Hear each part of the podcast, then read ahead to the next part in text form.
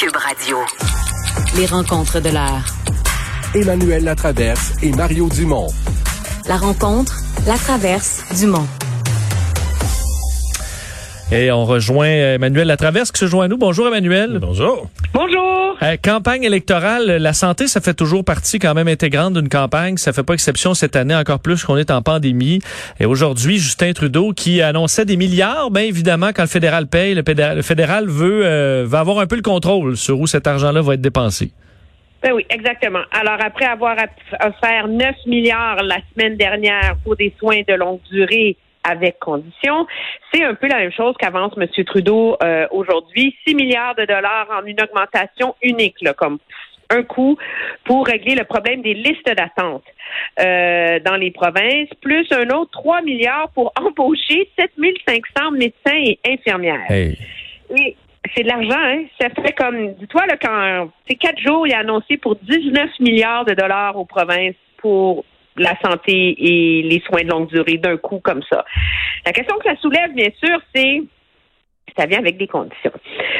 Le pari du Parti libéral, c'est que dans le contexte pandémique actuel, euh, avec des premiers ministres provinciaux, on va mettre le Québec de côté, là. Il y a deux campagnes au Canada, hein, le Québec et le reste du pays. On regarde le reste du pays. Premiers ministres provinciaux qui n'ont pas brillé par leur gestion de la pandémie, Kenny en Alberta, Palestine Manitoba, Doug Ford en Ontario, que lui a intérêt à pas dire un mot, mais que finalement, Ottawa est capable de convaincre les Canadiens que une limite à pelleter de l'argent puis à pas régler le problème en santé, de, comme ce qu'on fait depuis à peu près 20 ans.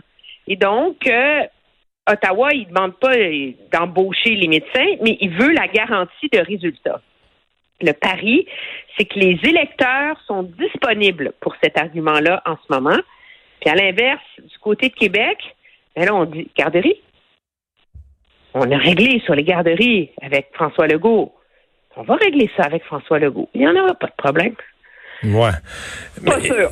non, il reste que, ouais, c'est ça, c'est qu'il reste que, euh, c'est une, d'abord sur le plan des faits, là. Euh, aucune politique, juste sur le plan des faits.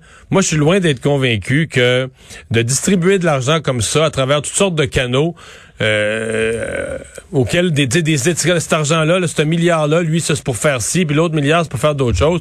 C'est pas une façon efficace. C'est pas une façon efficace. C'est pas. T'ajoutes pas à l'efficacité du système. Au contraire, là. tu donnes aux provinces des contraintes, des contraintes de plus, des complications de plus sur comment dépenser l'argent. Alors, je, je pense pas qu'il y a de gain d'efficacité. Mais l'autre affaire, puis on, va y revenir plus spécifiquement tout à l'heure, mais euh, on dirait que M. Euh, Trudeau est en train d'inviter. François Legault devait pas se mêler de cette campagne-là. On dirait qu'à tous les jours, euh, Justin Trudeau l'invite à sauter dans mêlée. Ah non, c'est sûr, mais l'argument de, Justin Trudeau, puis je pense qu'il y a un électorat disponible pour ça au Canada, c'est que rappelle-toi, Mario, en 2005, quand Paul Martin avait réglé le financement de la santé avec les provinces, c'est le grand deal là, du fédéralisme asymétrique. Là. On avait réglé le financement de la, généra de la santé pour les prochaines générations. Quand les libéraux sont arrivés au pouvoir, ils ont fait le calcul, et dans toutes les grosses provinces, Québec, Ontario, etc., la valeur d'augmentation de transfert en santé que les provinces avaient eu, 90% est allé dans le salaire des médecins. Alors ça, ça a braqué à vie Ottawa contre l'idée de donner de l'argent sans condition. Et, euh, et l'argument, donc, c'est de dire, nous, on veut pas vous dire comment le faire, mais on veut vous dire les résultats que Ouais. les Canadiens attendent. Moi, je trouve ça très paternaliste parce qu'à un moment donné, moi, je pose la question, à quoi ça sert d'avoir une constitution au Canada si on s'en sert pas, là? De un, mais de deux, là, pr- si le- la- prends l'engagement sur les médecins et les infirmières. Là. Sincèrement, Emmanuel, est-ce que ben, je pense pas dans les autres provinces non plus, en tout cas au Québec, je peux l'affirmer. Est-ce qu'il y a vraiment des médecins présentement chômeurs, chômeurs qui sont assis chez eux dans une chaise berçante qui disent ah j'attends que le gouvernement ait de l'argent pour euh, aller travailler. Voyons, il y a pas un médecin. Le gouvernement présentement est en pénurie de médecins. Il y en a pas un là que on embauche tous les médecins qu'on a, on leur donne toutes les heures qu'ils veulent faire. Pas de médecin qui se berce en attendant de peut-être pouvoir travailler. Donc c'est un peu, tu sais, mettre un chiffre comme ça, hein, de l'argent pour embaucher 7500 médecins, mais ça n'a pas rapport, là. Ben oui, parce qu'on s'entend que c'est 7500, ça veut dire 1875 médecins et infirmières au Québec. Il n'y a pas un hôpital, il n'y a pas un patient qui va voir la différence de ça avant dans 5 à 10 ans. Là. Former un médecin, ça prend 10 ans, ou minimum 6 ans. Là. Une infirmière, ça prend 3-4 ans. Alors, des promesses qui sont super belles. Les gens disent, oh, wow, Justin, il va s'assurer qu'il y a plus de médecins. Mais à court, si ça se faisait facilement, là, ben, il le ferait, le gouvernement, là, on s'entend, là. C'est, c'est ça le fond du problème. Mais ça il faut, sur ces enjeux-là, qui sont ceux qui nous laissent les plus perplexes dans le programme de Justin Trudeau, ce sont des enjeux, je vous le promets, qui ont été sondés, qui ont été testés dans des focus groups, qui ont hmm. été, s'il y a des bouts de la plateforme qui sont pas improvisés, là, ce sont ceux-là. Donc, eux font le pari que ça va leur permettre d'aller chercher les 1000 électeurs de plus dans les comtés qui veulent gagner, puis qui sont capables de neutraliser M. Legault là-dessus. Je suis pas certaine. Mais Emmanuel, parlons-en de la réaction de, de, François Legault. Là-dessus, on attend plus tard cette semaine euh, une sortie justement sur euh, ben, peut-être sa liste d'épicerie, les souhaits de François Legault pour le Québec dans la campagne fédérale. Euh, là, il y a eu les CHSLD, les, les, les annonces en santé avec conditions. Est-ce que parce qu'on était en harmonie les là? de maladie aussi, il faut pas les oublier. C'est hein? vrai, ils étaient en harmonie là, euh, que, comme euh, comme ça avait pas été à certains moments entre euh, François Legault et, et, Justin Trudeau. Est-ce que ça va changer? Au jour du déclenchement là, moi l'information que j'avais compris, c'est que François Legault ne s'en mêlait pas. Il allait à un moment présenter ses demandes, puis uniformément, là, sans jambette à aucun parti. Contrairement à ce qu'il a fait il y a deux ans, où il s'en était mêlé de la campagne. Il était, un, quasiment un joueur important dans la campagne fédérale. Cette fois-ci, elle a présenté ses demandes juste pour faire, comme on dit, un, devoir, un acte obligé, et puis euh, pas nuire ou aider personne. Maintenant, là, euh, l'argent d'un CHSLD, l'argent dans la santé, ça l'a heurté pas à peu près. Et je vais te dire une affaire, le matin où François Legault va faire sa sortie publique, je souhaite à Justin Trudeau là, que François Legault se cogne pas un ortel sur le bord du lit, puis que le toaster brûle ses toasts, puis qu'il échappe une goutte de café sur sa chemise blanche, parce que s'il y a une mauvaise... Non, plus que ça, qu'il prenne une petite camomille avant d'aller... Non, parce que s'il y a une mauvaise humeur ce matin-là, il va tomber d'en face à Justin Trudeau, puis il va parler de fédéralisme centralisateur, puis tout ça. Puis, il me semble que, me semble que c'est le risque que prennent euh, que, prennent les, que prend l'équipe de Justin Trudeau.